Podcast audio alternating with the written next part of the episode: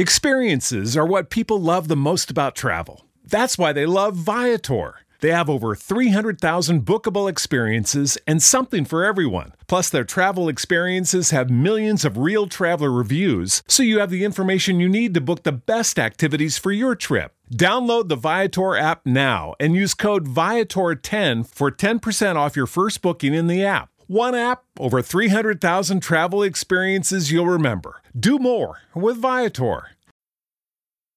Oh, come on now. You know you deserve it. A steak patty on any McDonald's breakfast sandwich. I mean, any breakfast sandwich. Biscuit, McMuffin, bagel, McGriddles, a juicy steak patty on any breakfast sandwich. And when you order through the app, buy one and get one free.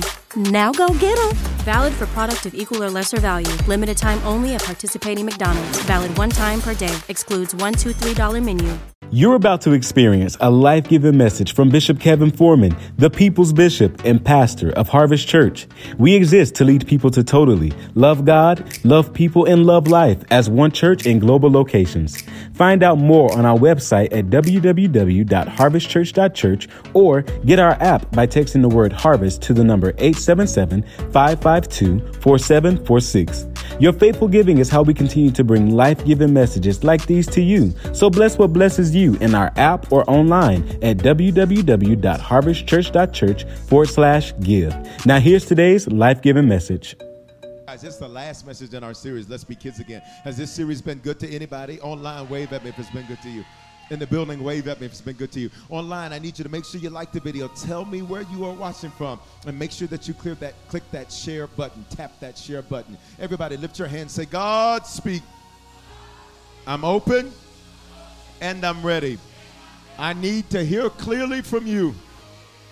I believe the word. You're going to do more in these last four. In Jesus' name, amen. We're in the last message in this series called Let's Be Kids Again. And this came from Mark chapter 10, verse 15. This is Jesus speaking. And Jesus says, Anyone who does not receive the kingdom of God like a what? Like a child will never enter it. And I've taught you that the kingdom belongs to those. Let's see if you remember the rest of it. And David demonstrates these eight principles of how to be a kid again. Let's run through them. Number one, kids are fearless until taught to fear. I pray that your fear be gone. Mm.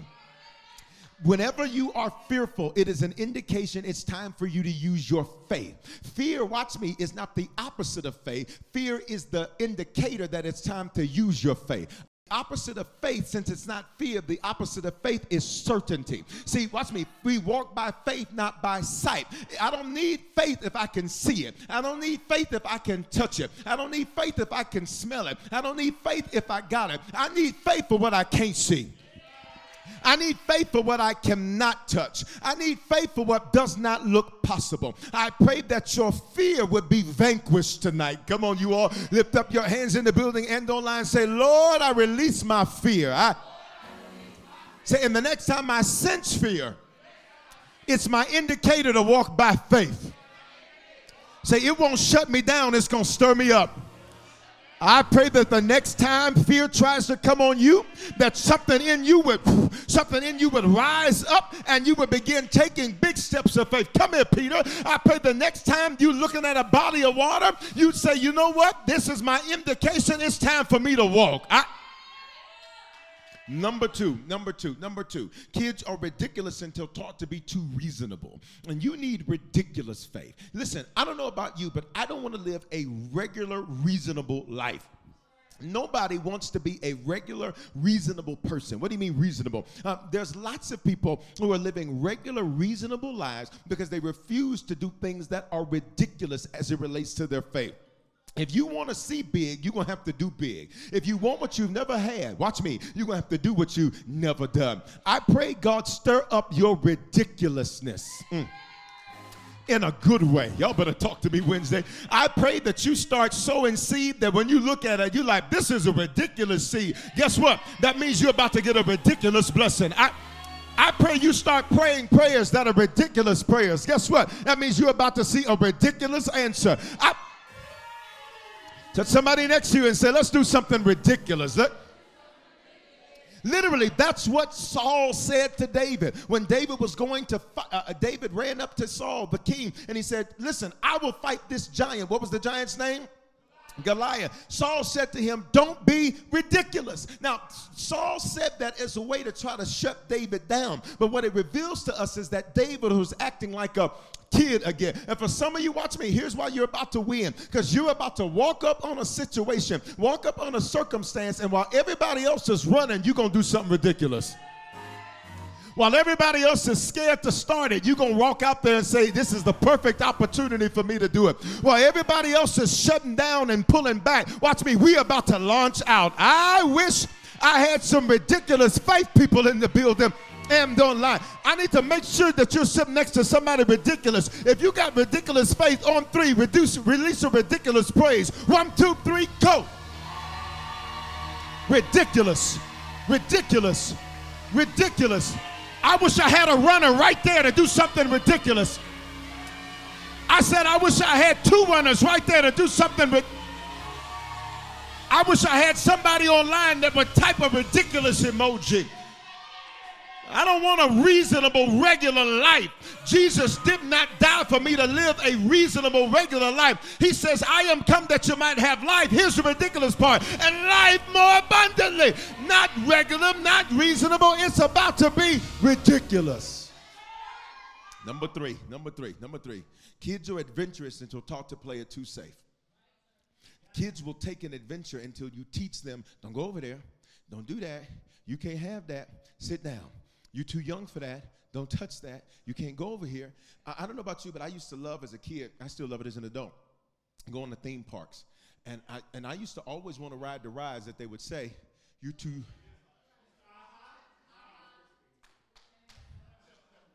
And I was adventurous. I was like, I appreciate what you're saying. But what I'm telling you is, is that I'm practically this height. And then I then I learned to hustle. The hustle was is that you needed to wear high tops. You needed to wear shoes that had a little heel on them. So that that little bit, and you know, they, they, they would, you know, no, you're right up under. I said, no, I'm no, I'm not. And then I learned, okay, wait a minute. When my hair, I used to have hair. So I would let my hair get me over the line.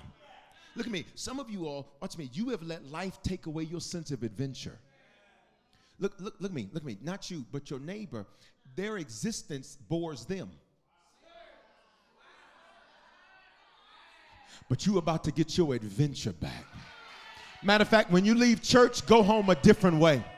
When you when you go to work tomorrow, go a different way. Why? Stir up the sense of adventure in you. But watch me. When we had to, when we transitioned from where we were into this temporary location, I said, God, God, this is about to be an adventure. And guess what? I'm gonna make the most out of it. Because if I can handle my adventure well, I'll be trusted with something amazing. Say, Lord, restore my adventure. All right, watch me. Number four, uh, kids are inquisitive and they're taught to be too quiet. Now, let's be clear um, you don't need to run your mouth all the time. All right? Okay. Sometimes it's good to just. I, well, watch me. But some of you all, you you you don't ask anything. And the Bible says you have not because you watch me, ask not. You stopped asking because as far as you were concerned, there's no way it can be done. Look at me. Why have a God if everything that can be done, you are the extent of what can be done? See, watch me. I think there's some people around me and some people online that can say, you know what, God, I'm going to ask you for something that seems totally out the box, crazy, ridiculous adventure. And watch me, I'm even scared to ask for it. But I need some Joshuas that'll say, listen, I'm beating my enemies down right now, and the sun's starting to go down. God, I've never heard anybody ask you for this, but can you make the sun stand still while I beat their head to the white? I've never heard anybody else ask for it, but I've got a kid on the inside of me that's inquisitive. Would you lay your hands on yourself and say, Ask for what you want? I taught you how David, literally, David, he, he was uh, fearless. David did something ridiculous. David was adventurous and David was inquisitive. Saul, the king, put his armor on him. And Saul said, You need to wear my armor to go fight and take Goliath down. So David, watch me, David, the Bible says he took it off again, which means he put it on once, saw it didn't work, second guessed himself, put it back on. And when he put it back on, he was like, This is not going to work. Who told you, David, you could even ask that type of question? When you're a kid, you don't know that it's a dumb question. And some of you all watch me, I rebuke the fear in your mind that, well, I'm not going to ask that. That's dumb. No, the only dumb thing is not to ask for it. Because while you're scared to ask for it, all you have to do is ask and it would have been given to you. All right? All right, let's go to the next one. Kids uh, are fight for others until they're taught to be selfish. David kept saying, You've defied Israel. David kept saying, We, us. It kept being about something bigger than him. And hear me, to be a kid again, whatever you're doing can't just be about you. It's got to be about winning for more than you. Lord, do this for my church. Lord, do this for my family. Lord, do this for my house. Lord, do this for my children. Lord, do this for my department. Come on, open your mouth. Say, Lord, don't let me be selfish. I... All right, let's go to the next one. Y'all still with me? Number six, kids are creative until they're taught to be like everybody else. David literally got creative. What did he do? He used a slingshot. David used a slingshot. Now, everybody else thought, hey, you need to use a sword to kill Goliath because Goliath is between 6.75 and 9.75 feet tall. You need to use a slingshot to kill him because that's what everybody else uses. But when you got a kid on the inside of you, you'll get creative and say, I know that's what you need to win. But what you don't understand is it's not about my weapon. It is about the God that is with me. Y'all gonna talk to me tonight. This thing is not even about the weapon in my hand. This thing is about the God that's going to be with me, which means this doesn't look like it's going to work. Let's be honest. Give me the little things. Just put them right there. Just put them right there. Oh, that's me. David, you got five stones, but five represents grace, favor, supernatural. Look at me. Five, as a Hebrew, represent the first five books of the Bible, which was the only word they would have had. So five represents the Word of God. Well, John chapter 1 says, In the beginning was the Word, and the Word was God. The Word became flesh and dwelt among us, which means if I'm got the Word, that means I got God. So since I got the Word, I got God, I got the Word, I got God, I got God, I got the Word, which means what I actually used against you, Goliath, was the Word. So while you talking what you talking, that's why I had to talk back. So every time Goliath taunted him, David would clap back and say, Listen, you have defied the armies of the living God.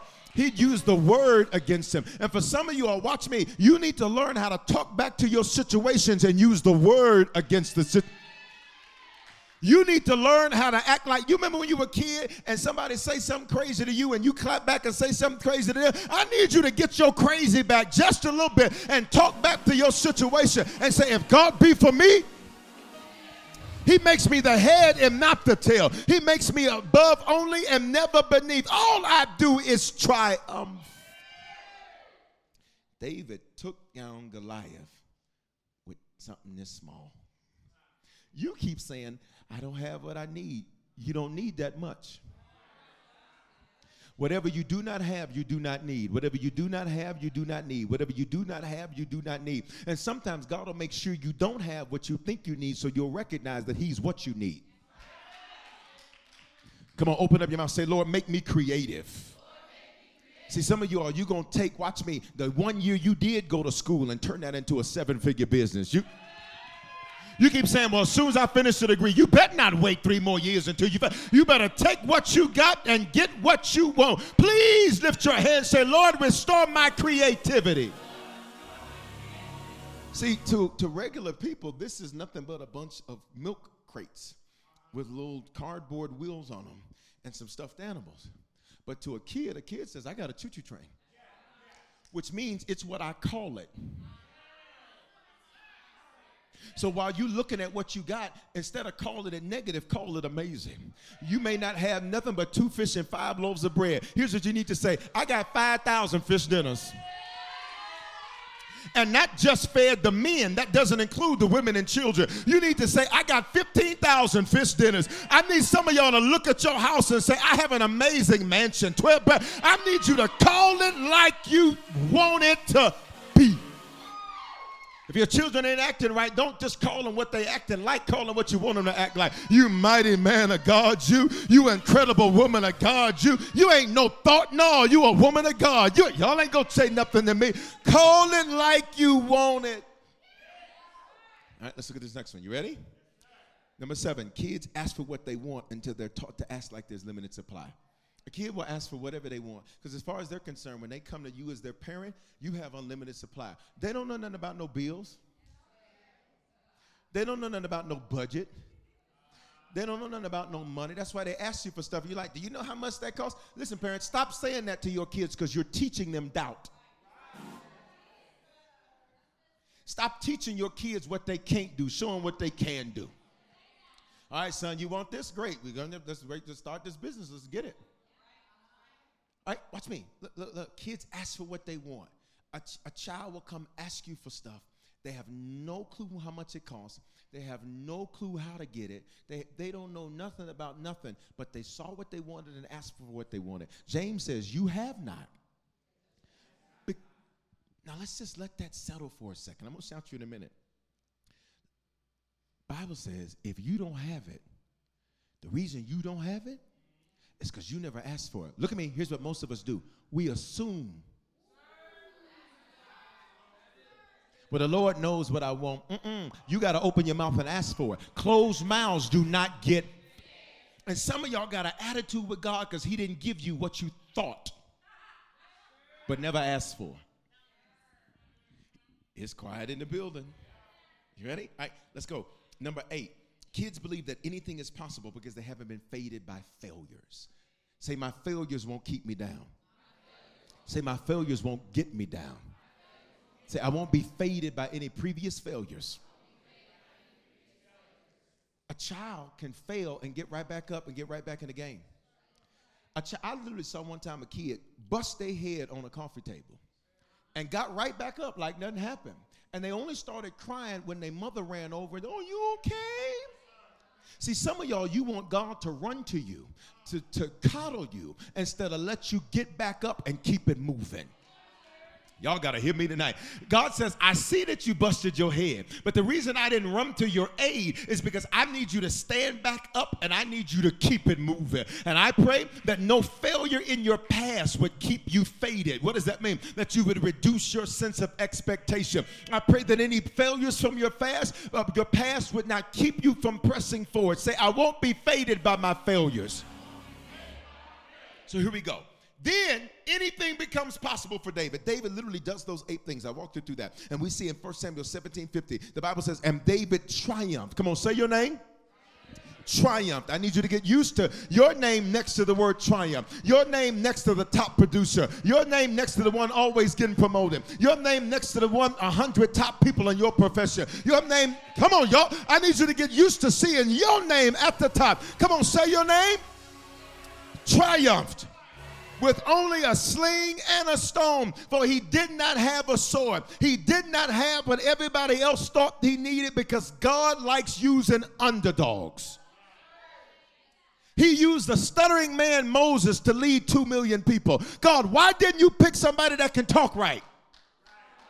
I want to talk to some of you all where you keep looking at what God, the demand He puts on you, and you keep saying, God, why are you putting this demand on me? Why not put it on somebody else? Because He wants somebody that'll recognize this did not happen because of me. This happened because of God. I need you to lift your hands and say, Did nobody do it but God? I know that's not good English, but you understand what I'm saying. Say, Nobody did this but God. I, David couldn't even say, Look, it was because of my great skills. Because David knew there's no way it makes sense that this little thing and one little rock took down this big old dude. This does not make sense. This is impossible. But when you're a kid again, the impossible becomes possible. Touch somebody on the shoulder, say, That's where you're about to live. Say, for the last four months of this year, Come on, tell them, say, for the last four months of this year, you're stepping into the impossibilities of God. Say, you're about to see the miraculous of God. Come on, you're going to have testimony after testimony after testimony after testimony after testimony after testimony after testimony after testimony after. Anything becomes possible. And then after David is on this high, he's anointed to be king in 1 Samuel 16. Then in 1 Samuel 17, he literally takes Goliath down. David is put in time out for 16 chapters, and each of those 16 chapters is roughly one year each. And from 1 Samuel 18 until the ultimate triumph in 2 Samuel 2, when he's given the southern part of the kingdom, which is called Judah and then in 2 Samuel 5 and 3, he's given the entire kingdom, which is called Israel. But David, I taught you on Sunday and last Wednesday, David was transported to triumph through trauma. We see his triumph, we see him being crowned king, but to get to the throne was trauma. We see him celebrated by everybody. Long live the king! Long live the king! The people are bowing their knees before him his brothers who used to talk trash have to now take his trash out. I feel bad for the people who stepped on you thinking that they were going to get somewhere. Because the people who stepped over you, watch me, they're going to need to have to step back to you to get to where they're going. Oh God, let me tell you how God works. They'll always need you before you need them. You ready?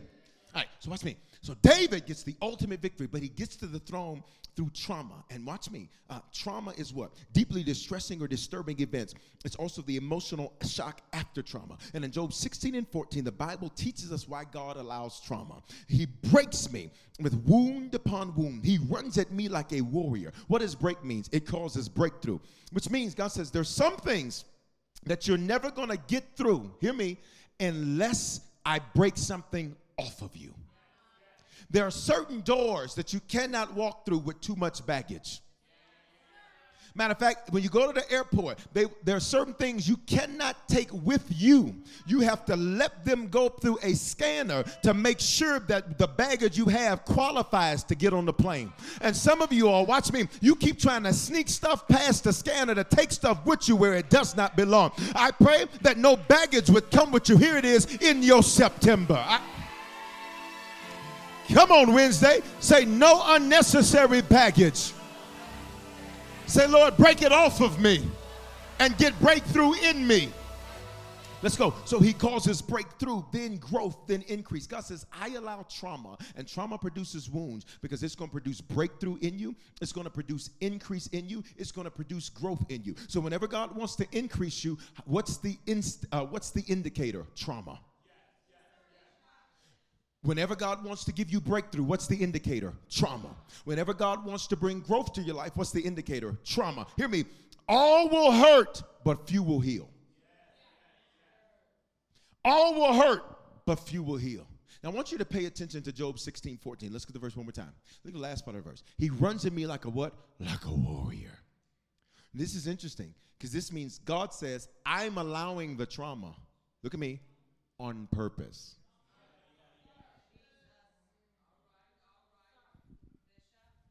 Okay. Why didn't the Lord stop it? Well, if I stop it, no breakthrough, no increase, no growth. So you have to pick what you want. Do you want the trauma of stagnation? Or do you want the trauma of growth, breakthrough, and increase? Because both of them are traumatic. One just happens acutely and one happens over time. There's a lot of people their traumas that they've been where they're going. You ready? He says it causes breakthrough, growth, and increase. Watch me, wound upon wound. So that means this trauma is back to back. And notice it's wound upon wound. Two meanings here. It's wound after wound, but then there's some wounds that get reopened. Woo, let's talk. Let's talk Wednesday. Let's talk. There's some things that you're like, I ain't never dealing with that again. To only have to deal with it again, because God will say, This thing, it goes deep. But the deeper the wound, watch me, the greater the triumph.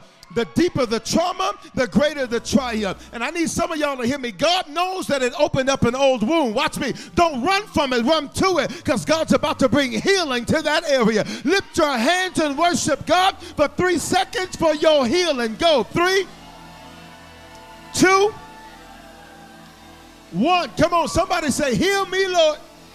Say, Heal me, Lord. Say, Heal me, Lord. Look at me, look at me, look at me, look at me.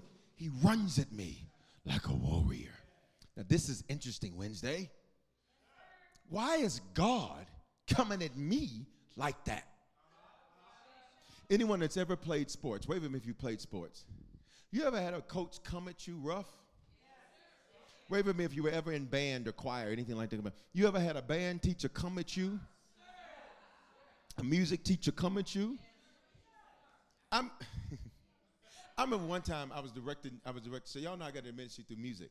And I started on the drums and then the keys and all that, and did choirs and music stuff and all that. And they, to God be the glory, they put me in the Colorado Gospel Music Hall of Fame. I didn't know there was a Colorado Gospel Music Hall of Fame until they put me in. And so, so I remember one time I, I was, so I didn't play that with my choirs. There wasn't no sloppy choir. There wasn't no slop, like I was on it. I see somebody with some gum.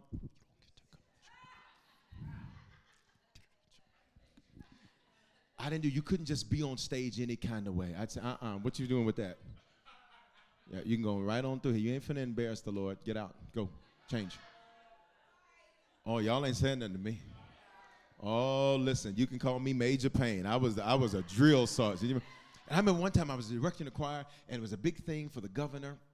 And uh, I was a teenager. I was, I was directing the choir, and I was directing the choir, and then this girl started popping her gum, and she wasn't on her notes and we doing the song, we going through the whole song.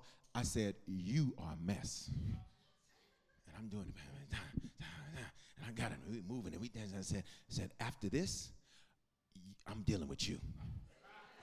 So we having a whole dialogue back and forth because she decided to clap back. I said, "Well, baby, you got the right man today." oh, you thought I was a punk, baby. Don't get, don't get bougie and punk confused. They're not the same. watch me.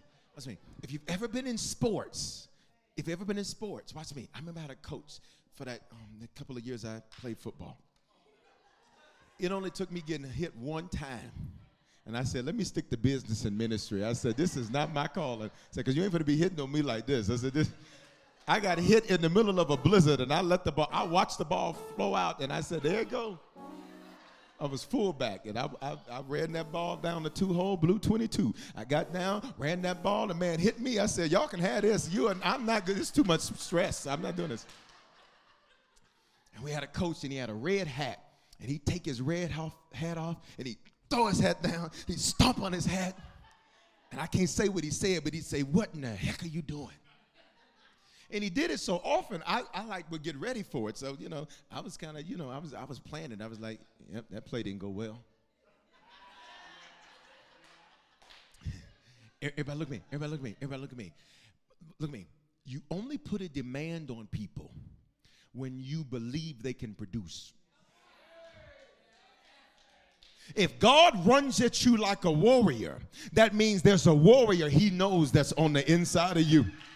I need you to open up your mouth and say, There's something great on the inside of me. I, that's the reason why God puts a demand on you. I need you to stop being mad at the people who put demands on you and instead say, You must see something in me I don't see in myself. And that doesn't mean I should fight that. I should embrace that because you see something great in me. Touch your neighbor on the shoulder and say, Walk in your greatness. Tell them.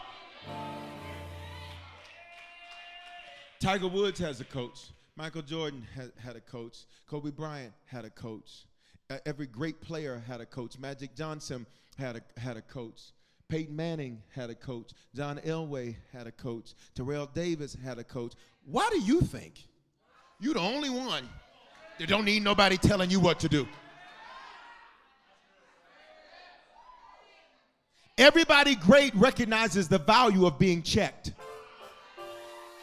Everybody great recognizes the value of submission. Everybody great recognizes the value of somebody running at you and you like, you coming at me real strong. But guess what? That's making me strong. I, God, the Bible says, runs at me like a warrior. Look at me, we're almost done. And I said this to you on Sunday all will hurt, but few will heal. This is why this message is called Color Outside the Lines, because most people, when it comes to life, they're coloring inside the lines. Now, um, I um, got this coloring book here. And uh, anybody like coloring books? It's okay. You, come on. Oh, amen. Amen. Some of y'all like, Bishop, this is what I be doing, but I got my coloring book. Now, when I color, I haven't colored something in a while, but when they, you know, whenever I'm sitting and I got my nieces whatever with me, and you know they'll bring the little kids menu. Well, you know, you know, I, I've made I've made it a point when they have their little kids menu. I made it a point, you know, to beat them in tic tac toe. Because they gotta know I'm the undisputed champion. Ain't nobody ever beat me. You got it? All right, and so I do that, but then sometimes I color. And when I color, I like to I like to take go real hard around the outline. Anybody else color like that? And then you come in and fill that thing in. What you doing? What you talking about? You know, you don't just start coloring. You need to make the outline. Look at me. Look at me. When it comes to life, most people, you see this? Most people, all they're trying to do is color inside the lines. Healing, though, is not inside the lines. Healing is outside the lines. See, all are going to hurt. Anybody can color this. It takes somebody like you that's a kid again to say, I don't see a shape over here, but I'll make a shape over here. I don't, I, I, I, I don't know why this happened to me, but I'm not gonna stay stuck in this. I'm gonna come over here outside the lines. It's unfortunate that that relationship didn't go the way that I wanted it to go, and it's unfortunate some of the things that they said. It's unfortunate some of the things that they did. And most people are going to stay stuck over here. I'm still hurting. It's so wrong. I can't believe they did me like that. But people like us, come on, who? People that are like kids again, say, I'm going to color outside of the line. Where, watch me, that's where the healing. Because anybody can color inside the lines. It takes somebody like you to say, well, I, I see that little alien thing over there, but what I'm about to do, I'm about to make a whole nother thing over here. And this, some people don't understand why I got to do what I got to do. They don't understand why I'm so faithful to church. They don't understand why I'm so faithful to God, but I color outside the lines. They, they, they, they don't understand why I'm so. Come on up and let me show you. Come on up. Uh, they don't understand why I'm, I'm, I'm, I'm, I'm, I'm, I'm doing this. They don't understand what is happening. They don't understand what's going on. But I'm coloring outside the lines because, uh, watch me, the healing is outside the lines. I need you. Uh, they don't understand why uh, I make sure prayer is a priority. They, they don't understand why I make sure worship is a priority. They don't even understand why I shout like I do, but I'm coloring outside the. Because all will hurt, but few will heal. Say, color outside the lines. Bishop, I'm a single mama. Get out the lines. Bishop, I'm a divorcee. Get out the lines. See, every time you put a box on you based on your trauma, you're staying stuck inside the lines. I could easily say, well, you know, the way people have done me, the way people, and, and it would be true. I could write books for days. And all I have to do is tell facts, show receipts. But I choose to be outside the lines. You ready? Well, Bishop, I, I, you don't know what happened to me as a child. You don't know, you don't know what, what, what. You're in the lines when you could have created a whole nother thing. Y'all see that good shade in there? I'm to do a master class on how to color and preach at the same time. Listen. Say color outside the lines. Well, Bishop, you don't know where I grew up. Get out the lines. Bishop, you don't know, um, you don't know what my daddy did to me. Get outside the lines. Bishop, you don't know what my mama did to me. Get outside of the lines. Bishop, you don't know how stressful it is to be me. Get outside the lines. Bishop, you don't know, you don't, you act like you're the only one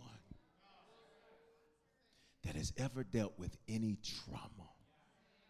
Not recognizing and not realizing, listen to me, listen to me, that if you keep coloring inside the lines, you'll get to the end of your life and recognize that your life has been spent coloring somebody else's image.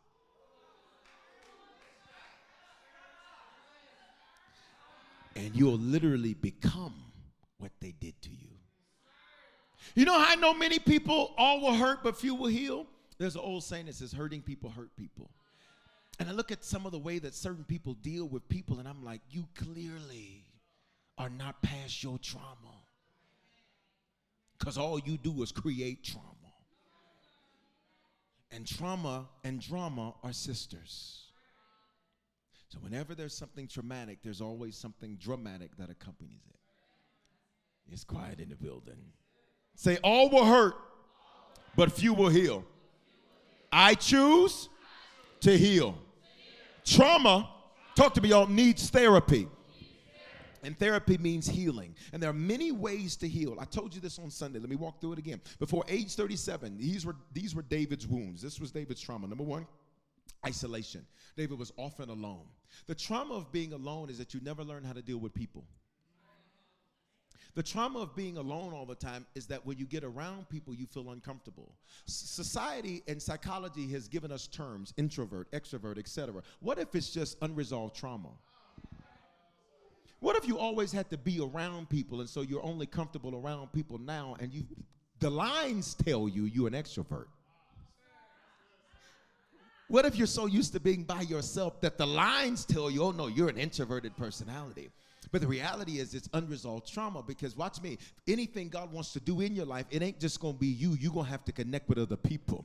This is why I need you to make sure you got a circle that you can trust. Can you touch somebody on the shoulder and just say, You need people? You need. David didn't do what David did by himself. David did what David did because he had some people with him that he could trust that made it happen for him. The next thing that happened to David is he had inequitable relationships. David, here you are a man, but all of your relationships are with sheep. All of your relationships are with things that are subject to you, which means you have never learned how to have interpersonal relationships or you're able to interact with people. So your conversations go like this. Bah. This is why some people always talk, but they ain't saying nothing. Y'all not talking to me. Come on, Wednesday. Then you deal with lions and bears. As a child, you are dealing with animals. You're dealing with rough situations that teach you to be a fighter, which means you see everything as a fight. Nothing is ever common to you, nothing is ever easy for you. Everything is a fight. I'm sitting here. It's not a fight. Okay, go ahead. Is there a problem? You always asking other people is a problem, and you the only one got a problem.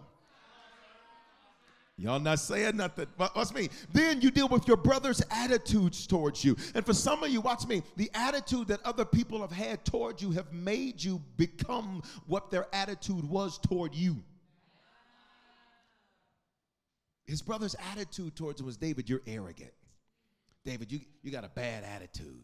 David's like, I'm literally just trying to figure out what the man is going to get to fight Goliath. And now, watch me, y'all are making it to where I don't even like y'all.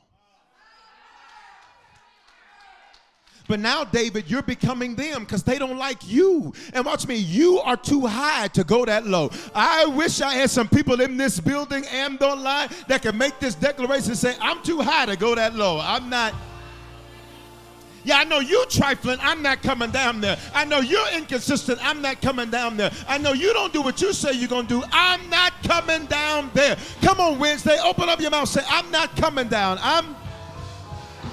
Not coming down. Then his mother is missing. So, David, you've never learned the embrace of a woman except sex. You don't know what it is to be embraced by a woman unless that woman wants something from you. So now you're suspect of every woman and you treat women as transactions. That's why it was easy for you to say, I want Bathsheba. Come lie with me. I'm married to I'm married to Uriah. And he never learned to appreciate a woman because a man practices how he will treat his spouse based on how he treated his mother. So you never got to practice. And so, because you never got to practice, David, now when you see women, it's transactional. Everything is sex. You don't want love. Turn out the lights and close the door. But for what? You don't love them girls. Your mother's not present, so she doesn't nurture you. You don't know what it is to be comforted. You know what it is to cry yourself to sleep. You don't know what it is for her to say, Son, you did a good job. So you look to your sheep to tell you did a good job, which is why you're always concerned about their opinion of you. You're concerned about their opinion of you because your trauma is such that you were never affirmed from above, so you look to be affirmed from beneath, which means, David, even though you're in a leadership position, you're not a great leader because you look to the followers to determine whether or not your leadership is valid. Now, recognizing a leader should always look up, never look down. Correction that flows up is called anarchy his father's rejection. Jesse didn't really like David. Could you imagine? Look at me. And some of y'all gonna answer yes. but it's real. Somebody said, let's be real. Come on, we're almost done. Could you imagine knowing that your daddy don't like you? Come on, y'all. We having a party. Everybody come on in the house. Give me some party music. We having a party. Everybody come on in the house. It's gonna be an amazing party. Samuel, the man of God, coming to the house. Y'all, we finna turn all the way up. It's gonna be amazing. Everybody come in the house. Not you. You stay here and watch them kids. You stay over here and you watch David. You watch these sheep. You watch these sheep. Watch these sheep. Daddy, can I come in? No. Can I at least get dressed for the party? Nope. Stay over there. So watch me. There's a difference that's made. And you feel the palpable rejection of your father. And you know he doesn't really like you. And it's not because of anything you did, it's because he don't like your mama. David said he was born in sin, shaped in iniquity which means David literally, he's telling you, my father stepped out. Now, Jesse, how you going to be mad at David from your infidelity? It's amazing what people will punish you for because of what they did. Watch me. They'll walk away from you and have an attitude with you. You ever had somebody do you dirty and then get, have the nerve to have an attitude with you? And you're like, I didn't do nothing to you. How you mad at me, baby? Bye. Y'all still with me? We're almost done. Then, now he deals, watch me, now he's dealing with another leader, Saul. So he's already got, look at me, male leadership issues. This is why some of y'all, you're real comfortable being under a woman, but when it comes to being under a man, you have challenges. Okay? He has male leadership issues because your father rejected you. Now, Saul, who is this new man that you're under, he wants to kill you and he's jealous of you. His jealousy is that the people are singing songs about how you've killed your thousands, your tens of thousands, and he only killed his thousands. So Saul is jealous, and so literally Saul would get in a bad mood. So now you're dealing with a moody male leader. There's nothing worse than a man that, that's always in his feelings. It's quiet in this building tonight. Can I teach this thing the way I want to? Y'all just give me five more minutes. I got five on it. We'll be out of here. There's nothing worse than a man that is overly emotional. Because strength, watch me, because strength will now be wasted in the uncertainty of emotion. So Saul is sitting there. You're supposed to be running the kingdom, and you sitting in there flex, flexing in your seat. Can't even sit straight, got an attitude. And then David starts playing, and while David is playing, that spirit starts lifting off of you. And when that spirit starts lifting off of you, then you start thinking, I can't stand that mark. And then you start thinking about all of the previous things in your life, and now you want to take them out on David. So you throw your javelin towards him. David escapes you. You were like, uh uh-uh, uh, i to get him. I'm to get him. You throw your javelin at him again. He escapes you again. But David, here's your trauma I can't trust any male leader. I can't trust any male leader. This is why one of the things as a shepherd I strive to do, no, no matter what I deal with, to be consistent, because consistency builds trust. See, some people say, Bishop, why you do this? Why you do this? Why you do it? You ain't got to do it. I know I ain't got to do it. But to me, I want to do my part. I'm not perfect by any means, but I want to do my part to at least be consistent so that you can't say, I can't count on him. That's a lesson for every man. That's a lesson for every leader. Do your part to be consistent. Let people know I can if I can't count on nobody else, I can count on you. Touch somebody on the soul to say, be that person, be that person. Come on, y'all, we about to go. Then David finally makes a friend. What's his friend name? Jonathan. Jonathan is Saul's son. And when he makes this friend, the Bible says they're so close, they make a pact with one another. They said, I got your back, you got my back. If somebody is your enemy, they my enemy. You need some Jonathans in your life that, that watch me, that they will say, when they mess with you, they just mess with me. But guess what happens to his one friend? He dies. And for some of you, watch me, you, your trauma is that anybody you got close to exits your life either naturally or, or, or through uh, their expiration in the earth. So here's your trauma I don't get close to people. You're surface with everybody. Nobody knows anything about you. Nobody knows anything deep about you. Nobody knows your wounds. Nobody knows your scars. Nobody knows your trauma. So nobody could even speak to you on an intimate level because you don't do people like that. Am I getting close to nobody? You ready? Then y'all ready? Then David, we're almost done. You want to run back to your enemies. And you want to run to the Philistines because Saul has got you on the run. And now here's your trauma. Your enemies don't even want you. You offer to them, let me help you get Saul. They're like, Mm-mm. You're like, I'm going to help you get him. I'm the captain of his army. So here's your trauma is that you're uncomfortable with change, but your past won't have you.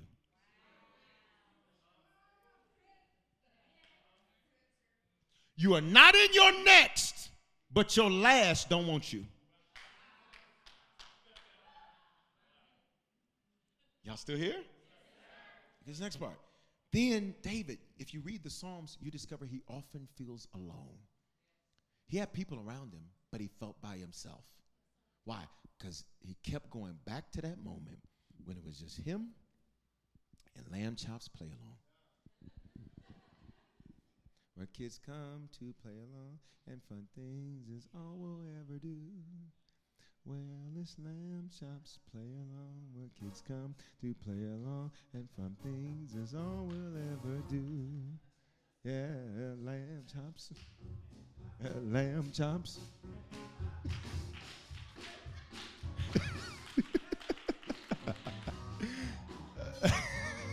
All right, you ready? Look at me, look at me, look at me. David, David, you you you feel alone. Because what you do feel comfortable around, you ready? You can you can't talk to.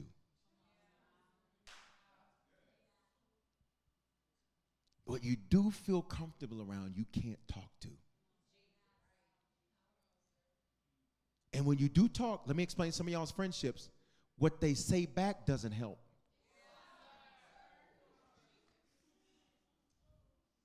Because I'm like, you know, and I'm, you know, and I'm just trying to do this, and then and they're like, bah. yeah, but what I'm trying to say is, bah. For every anointed person, this is your frustration. Your frustration is that you sometimes are trying to talk to people that don't get it and you spend half of your time trying to get them to get it to only have them respond and say, Y'all ready? We're almost done. Then David builds an army. And the Bible says that this army he builds turns on him. So now, David, you, you don't trust anybody, which means you're in a dangerous place because you literally are sitting in a high seat where you trust no one. And look at me, you can never heal from what you don't deal with. So watch what happens to David. David admits it in Psalm 38 and 5. We're about to go up. My wounds stink and fester because of my foolishness. David said, As I look back over my life, I have not handled my trauma right.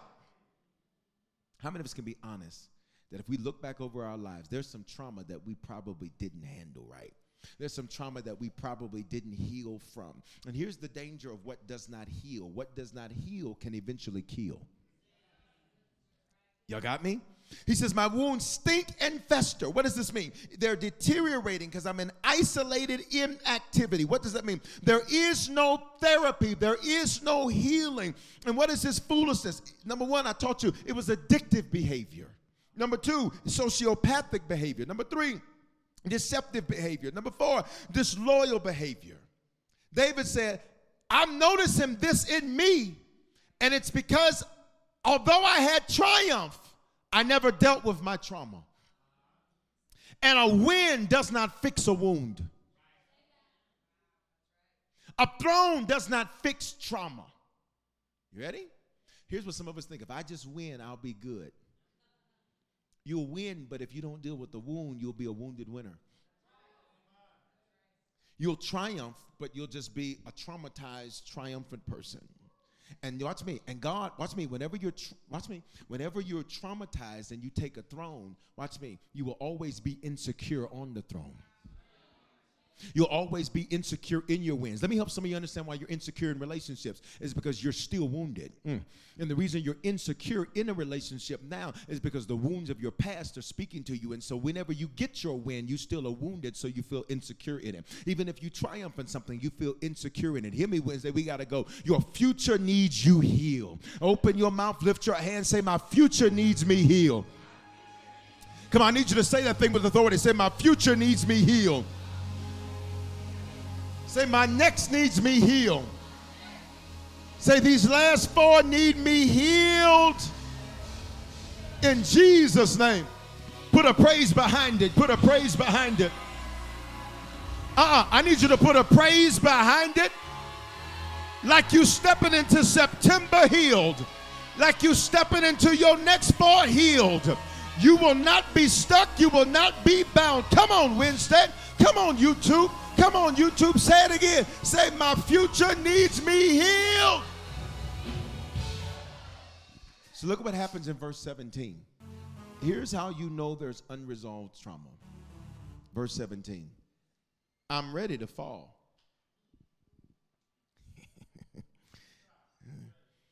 he says, I've been preparing for this.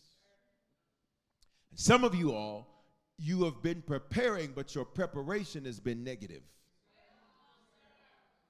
David says, I'm ready to fall. But guess what? If you're ready to fall, that means you didn't fall. What does fall means? I'm ready to halt and give up. But David, you're the king. If you halt and give up, what happens to the kingdom? You're the mother. You're the father. You're the chief executive. You're the team leader. If you halt and give up, oh, I see what happens. You lost the kid in you, so now it's selfish. I got to protect my mental health. I got to protect my emotional health. I got to protect me. I, I got to protect me. I got to protect my life. I got to protect my money. I got to protect my, my, my, my, my, my, my. But David, this was always bigger than you. So why did God trust you to put a demand on you if when the demand was put on you, you were only going to respond selfishly? Why'd you ask him to use you, David? If when he used you, you were only going to respond selfishly and say, All these people using me. Everybody, look at me. Everybody, look at me. Everybody, look at me. You looking? He says, I'm ready to fall. I'm ready to halt and give up. I don't care nothing about this kingdom. I don't care nothing about these people. I don't care nothing about none of this. I don't care nothing about nothing. I'm ready to fall and give up. Here's what's the trip Wednesday. Certain areas of your life can be there, while other areas are not there. Why? It's showing you where you have unresolved trauma. It's showing you where you have issues you haven't dealt with. And I want you to pay attention to what the prescription is not. The prescription is not to halt and give up. Please hear me tonight. Say, it is not. I don't know why I keep taking these on and off. it is. No, check this out though. I walk over here because I'm not looking at that. I pull them down. Then I walk over here like I need them to look at this. And these are not prescription. Say the, say the prescription is not to halt and give up. You don't know what the person next to you, the person online is dealing with. So I just need you to make this declaration. Just touch them on the shoulder. Say, I rebuke the halt in you. I rebuke the give up in you.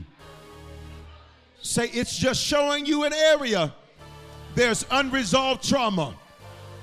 You will fight and you will win. You will fight and you will win. Come on, can you just go in for five seconds for the shoulder you're touching? Say, and you shall be victorious, and you shall be healed from the top of your head to the soles of your feet. Come on, YouTube. So, watch what he says. He says, I'm ready to, but I didn't. I'm so glad you didn't. I'm so glad you didn't let the devil talk you into it. And for those of you where he did talk you into it, watch the second part of his verse. Because some of y'all, I'm gonna, I'm gonna keep 100. Some of y'all, you let him talk you into it. You let him pull you way over there. Let me let me show you. I got you. I got you today. You ready? Verse 18. I confess my iniquity. I'm sorry for my sin. Wait a minute, David. What sin? I didn't go to God for therapy. I reached to everybody and everything else but God. When I was dealing with a lion and bear, I reached to God. When I was dealing with Goliath, I reached to God. When I was dealing with my brothers, I reached to God. But there's are some areas I did not go to God for therapy. He says, This is foolish. How many of us can be honest that we've reached to everything in some areas of our life but God? Everything but God. Everything but God. He's everything but God. Look what he says. Verse 22 Make haste to help me, O Lord, my salvation, my therapy. It's not Jesus plus therapy, Jesus is therapy. This is important because anything you put next to him, you make equal to him. So I believe in Jesus and vacations. I'm just using that example. Okay, I believe in Jesus and this. You make it an idol. And the Bible says he'll pull an idol down. This is why certain things have to be torn down in your life. You're like, why did I lose that? Because God says, you made that equal to me. So since you made that equal, you made that marriage equal to me. So I, I tore it down. You made that job equal to me. So I tore it down. You made your kids, uh oh, equal to me. So I, I let them turn on you. Because he says, he says he'll have no other gods. He'll have tolerate no idols. He'll suffer nobody to sit next to him. One day in the scripture, we're almost done. One day in the scripture, um, they set the Ark of the Covenant, which represented God, and this false god, Dagon. They set him in the room. Do you not know when they set Dagon in the room and Dagon is in the same place as the presence of the Lord, that Dagon, they found him face down? They put Dagon back up. They was like, maybe it's an earthquake going on because earthquakes were natural to happen in that part of the uh, part of the earth. They put Dagon back up, and they came back in. And this time, when Dagon, when Dagon, when they saw Dagon, Dagon had failed, and Dagon was broken into pieces.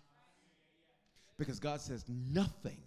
I won't tolerate anything being treated equal to Him. You ready? Say, Jesus is therapy. Let's go up. Exodus 15 26. For I am the Lord that heals you, which means healing flows from God.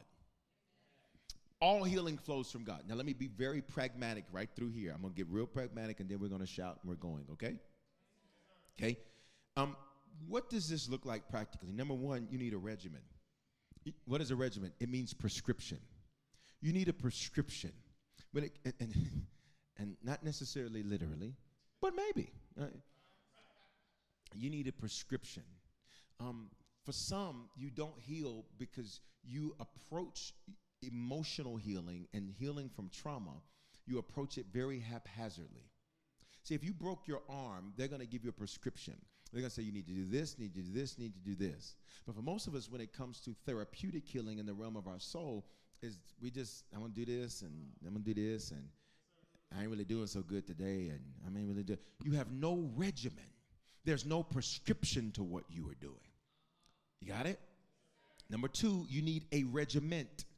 Once I get a prescription, and I'm gonna make it make sense in a moment, now I need a strict system. I need a regimen, but then I need a regiment. I need to know what I'm gonna do, but then I need to be strict to doing it. Which means, watch me, one of the reasons I don't miss church is because this is my regiment and my regiment. See, you can do what you're gonna do, but as for me in my house, oh no, this is my regiment and my regiment. Why? Because the more I praise him, the better I feel. The more I give him glory, the better I feel. Come on, I just need you to release a shout. We almost out of here on three. Just say, This is my prescription. One, two, three. I gotta be strict to it, I gotta be disciplined to it. They'll tell you with medicine, take these at this time. Take these at this time. Don't eat this with that. Don't eat this with that. Don't take this with that. And here's the third thing you need a routine, a regular sequence. You need a regimen, a regiment, and a routine. Say regular sequence. This, for David, is how David began to deal with his trauma. He had this when he was with the sheep worshiping. When he got important, ooh, when his business started doing well, when he got promoted, when he got the job, when he got the relationship, he broke his regimen, his regiment, and his routine. How do we know he broke his routine? Can we have interactive church? One time it was springtime. They were supposed to be out fighting kings. What was David doing? At home. What did he do? He broke his routine. He was up on the balcony when he shouldn't even been in the palace. What did he do? He broke his regiment. He knew, watch me, God had made him a warrior. So what did he do? He broke his regimen. So some of David's therapy, here it is, and some of this will be yours. Number one, self reflection. All throughout the Psalms, you see David reflecting. He's looking at himself. Most of us, we don't look at ourselves, we're looking at everybody else. I can't believe so and so did me like that. Question is, why are you shocked? Things don't go wrong, they start wrong. Nothing went wrong. You knew this. Why are you shocked? You knew this up front. Oh, I know what it was. What it was is, is, is that after you self reflect, you didn't do the second one, you didn't self correct. After I see myself, then I need to check myself. After I see myself, then I need to check myself. This was David's therapy. If you read the Psalms, this was therapy. Worship was part of David's therapy. That's why he wrote all them songs. That was therapy for him. For some of you, your the use of your gifts and talents become your therapy. So watch me. Be careful when you monetize it because then it becomes a job and not healing.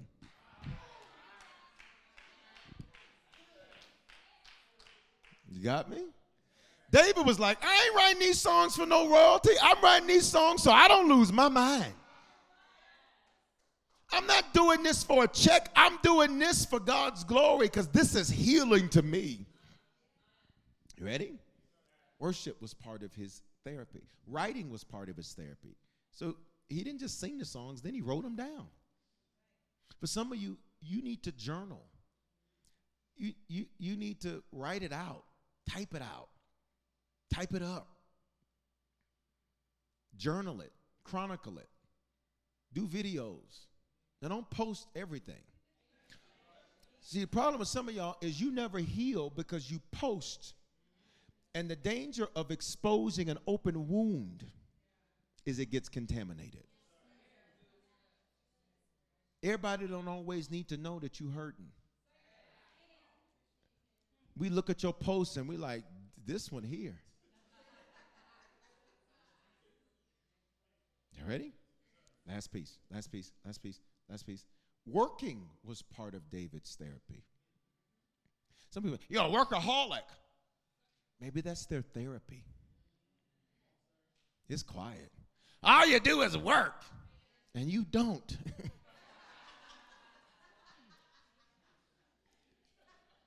Maybe it's therapy. For all of you who like to tell people they're a workaholic, you doing too much, you always do, you need to slow down. When cars aren't in use, they rust from the inside out. Some of you are tearing yourself up because you don't do nothing. You always resting. You take more naps than a kindergarten class. Just oh, I need another nap. For what? You got up at 8. It's 10:30. What do you need a nap for? Nap? Taking a midday nap. A cat nap. No, you're a whole cougar. That's what that is. That's a mm. Look, working was part of his therapy. So David was working. David was always doing something. David was going, and when he didn't work, what did he do? He got caught up. For some of you all, you don't understand. Your dedication to your craft is what has kept you from getting into some stuff. And then watch me. You ready? Winning was his therapy. Well, Bishop, I thought you said winning doesn't remove wounds. Mm-mm, it doesn't unless for you, the win helps to heal where you felt like you were a failure. Because there's some people, you just need some wins in some areas that become therapy for you. To where when you get your credit at a certain level, it becomes therapeutic for you. And when Credit Karma says, ding, you hit this streak, and you're like, uh huh.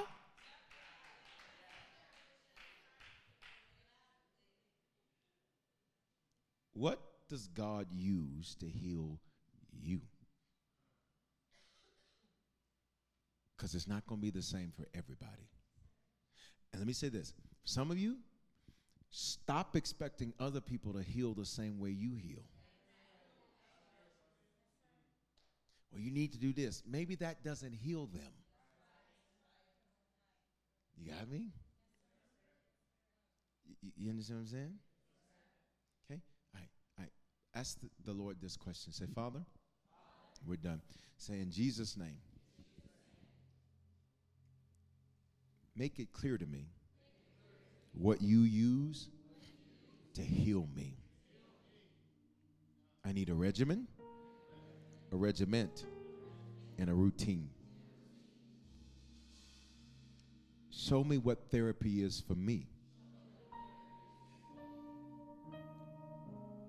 I declare healing from the top of my head to the sole of my feet. In Jesus' name. Can you just lift your hands for just a few seconds in the building and online? We're done. September needs us healed. October needs us healed. November needs us healed. December needs us healed. Our future needs us healed. Your family needs you healed. Your kids need you healed. Your church needs you healed. Your business needs you healed. You need you healed.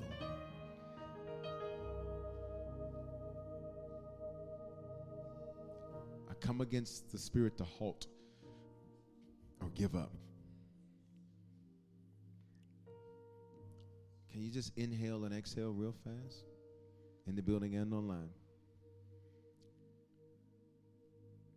You made it. Inhale, exhale, inhale, exhale, inhale, exhale. It didn't kill you. Inhale, exhale, inhale, exhale. It made you stronger. Inhale, exhale, inhale, exhale, inhale, exhale. It made you wiser. Inhale, exhale, inhale, exhale. It made you better. You're not what happened to you. You are not what they lied on you and said. You are a survivor. You are not your trauma. Don't classify yourself by that another day of your life. God's going to show you the regimen, the regimen, and the routine. Can I be honest with you? Church is part of that. See, it's my regimen. It's my prescription. Some of y'all remember that old school song where they said, Come on in the room. Come on in the room. Jesus is my doctor. He write out all my scripts. He gives me all of my medicine in the room. Come on in the room. Come on in the room. Come on, YouTube. Jesus. And he right out. And he gives me all of my medicine.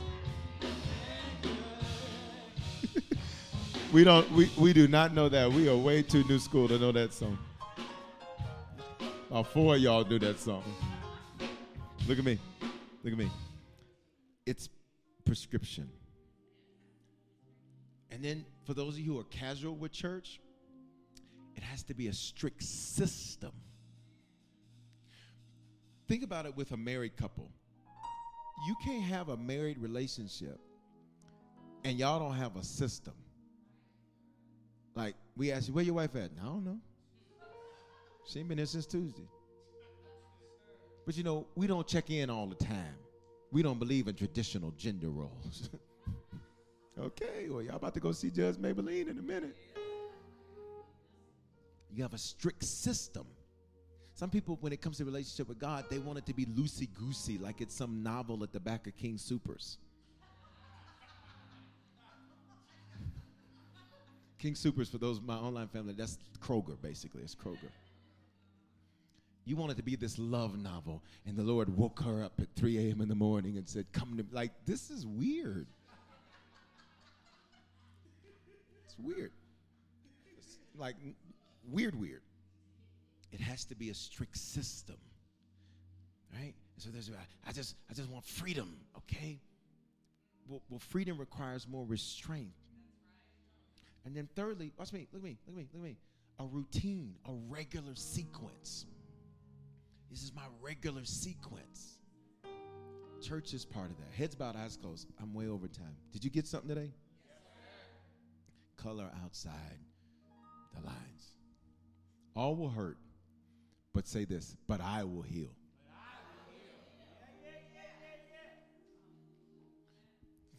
Heads bowed, eyes closed. Father, thank you for your healing. Thank you for your love. If you're in this building or you're online, you need to become a Christian for the first time. Number one and number two, you need to recommit yourself to the Lord. Wherever you're at, in this building or online on a count of three in the building i'm going to ask you to slip your hand up online i'm going to ask you to do the hand wave emoji or say it's me you need to become a christian recommit yourself to the lord or thirdly if you just want to be sure you said bishop i don't know where things stand with god but i want to be sure no guilt you all no condemnation no shame if that's you tonight on three hands up in this building Online, do the hand wave emoji. Say it's me. One, two, three. If that's you, respond wherever you're at. Hands up in the building. Online, do the hand wave emoji. Say it's me. Hallelujah. Everybody, everybody, just pray this prayer with me. Say, Father, thank you for dying in my place. Thank you for your love for me. I confess with my mouth, I believe in my heart that you are my Lord and my Savior. Give me the grace to be a faithful Christian from this day forward. In Jesus' name. All will hurt, I will heal because I color outside the lines. In Jesus' name. Amen. Just prayed that prayer for the first time and recommitted yourself to the Lord. Take out your phone, text the word decision to 877 552 4746. Some of you, you're already saved, but you need a shepherd. And we'd love for you to be a part of our family. You don't have to live in Denver or Atlanta. You can live anywhere across America and around the world, and you can be a part of our family. Just text the word join harvest is one word to 877 552 4746 or scan the QR code on the screen. So, my prayer is that tonight, as you're driving home, or for those of you at home, as you log off, that God would give you three things that are therapy for you. That's my prayer for you. Do you receive that? For me, for me, one of the things that's therapy is conversation. Um, and I have to have conversation with other iron. I cannot talk to aluminum because aluminum ticks me off. Bible says iron sharpens iron. So I have to have conversations with other strong men of God. And that conversation can be healing to me. Today I had a I was I intended to be on the phone for two minutes. I said, I'm just calling, um, man of God, just checking in, making sure we good, we good, we good. An hour and 50 minutes later. Now, an hour and 50 minutes later, we had a whole experience. I mean, it was just the whole thing. And I said, I, that's great. Conversation is healing to me. Therapy is healing. I can get on the phone sometimes with Bishop Wright, and we can go for hours. And then all, after that, I had a whole therapy session. Conversation is healing for me. Working out is healing for me. That's why, like Bishop, I'm always in the gym. That's not true. I'm not always in the gym, but it's so therapeutic for me. I remember to take my phone out and show y'all what I'm doing. So I, when I'm in that gym, I be listen. I be praying. I pray in the Holy Ghost. I go up. I'll worship. Don't let me get a groove on at the same time. And one of my songs is going, and then I'm doing my reps. It's healing for me. Prayer, praise, worship, that's healing for me. You want to know what else is healing? I discovered this. Loving on the people that I lead is healing for me. Hugging the people that I lead and all that, that that's a healing thing for me. I'm just giving you examples. Say, Lord, reveal to me what you use to heal me. For some of you, cooking is therapy for you. Now, don't eat everything you cook. Just cook it and make some plates. Run them plates. For some of you, walking will be therapy for you. Get out your house. You stuck in there all day. And then wonder why you mad and when you deal with people, you edgy. For some of you, encouraging people is going to be therapy for you. Are you getting it? I'm trying to just stir you up. You getting it? Amen. Did y'all get some out of this word today? Can we release one more praise in the building and online? Hallelujah. If you came in late, you weren't able to give, I want you to get that ready. Um, also, if you um, want to sow the seal, I want you to get that ready. I want you to get that ready. I want you to get that ready. I want you to get that ready. Bishop, what do you mean sow the seal? When a word speaks life into you, you sow into that word. Remember, there are two of you that the Lord spoke to me. You're, you're to release a thousand dollar seed today on this last day of the month. If that's you, that's your confirmation. Obey God. Whatever you sow tonight, you can use the cash app, dollar sign, Bishop Foreman with the number two at the end. PayPal, Venmo, Zelle, Givelify, and Given. All of that's available. Father, speak to us what we are to sow to seal this word tonight. In Jesus' name. Hallelujah.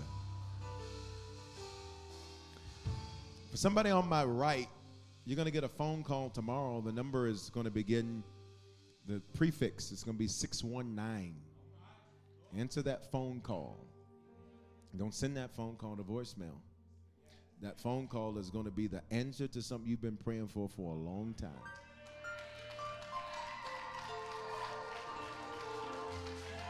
Come on, seal that prophecy. And it is so.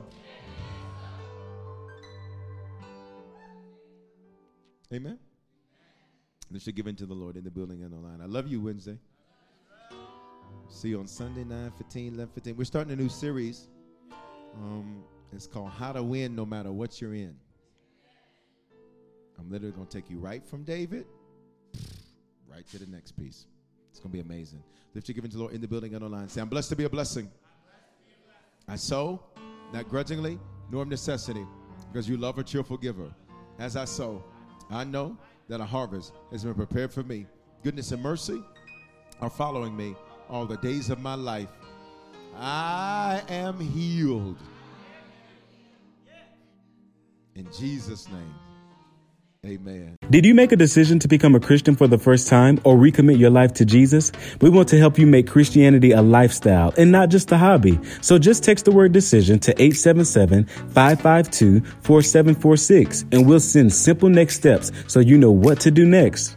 We're praying for you and congratulations. Remember, your faithful giving is how we continue to bring life-giving messages like these to you. So bless what blesses you in our app or online at www.harvestchurch.church forward give. Remember to love God, love people, and love life.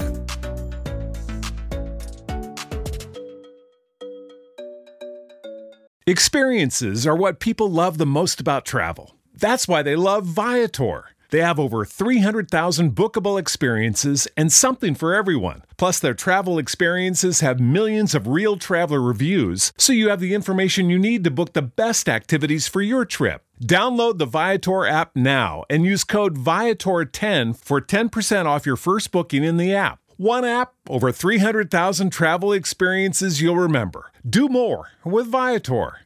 Lucky Land Casino asking people what's the weirdest place you've gotten lucky? Lucky? In line at the deli, I guess? Aha, in my dentist's office. More than once, actually. Do I have to say? Yes, you do. In the car before my kids' PTA meeting. Really? Yes. Excuse me, what's the weirdest place you've gotten lucky? I never win and tell. Well, there you have it. You can get lucky anywhere playing at LuckyLandSlots.com. Play for free right now. Are you feeling lucky? No purchase necessary. Void where prohibited by law. 18 plus. Terms and conditions apply. See website for details.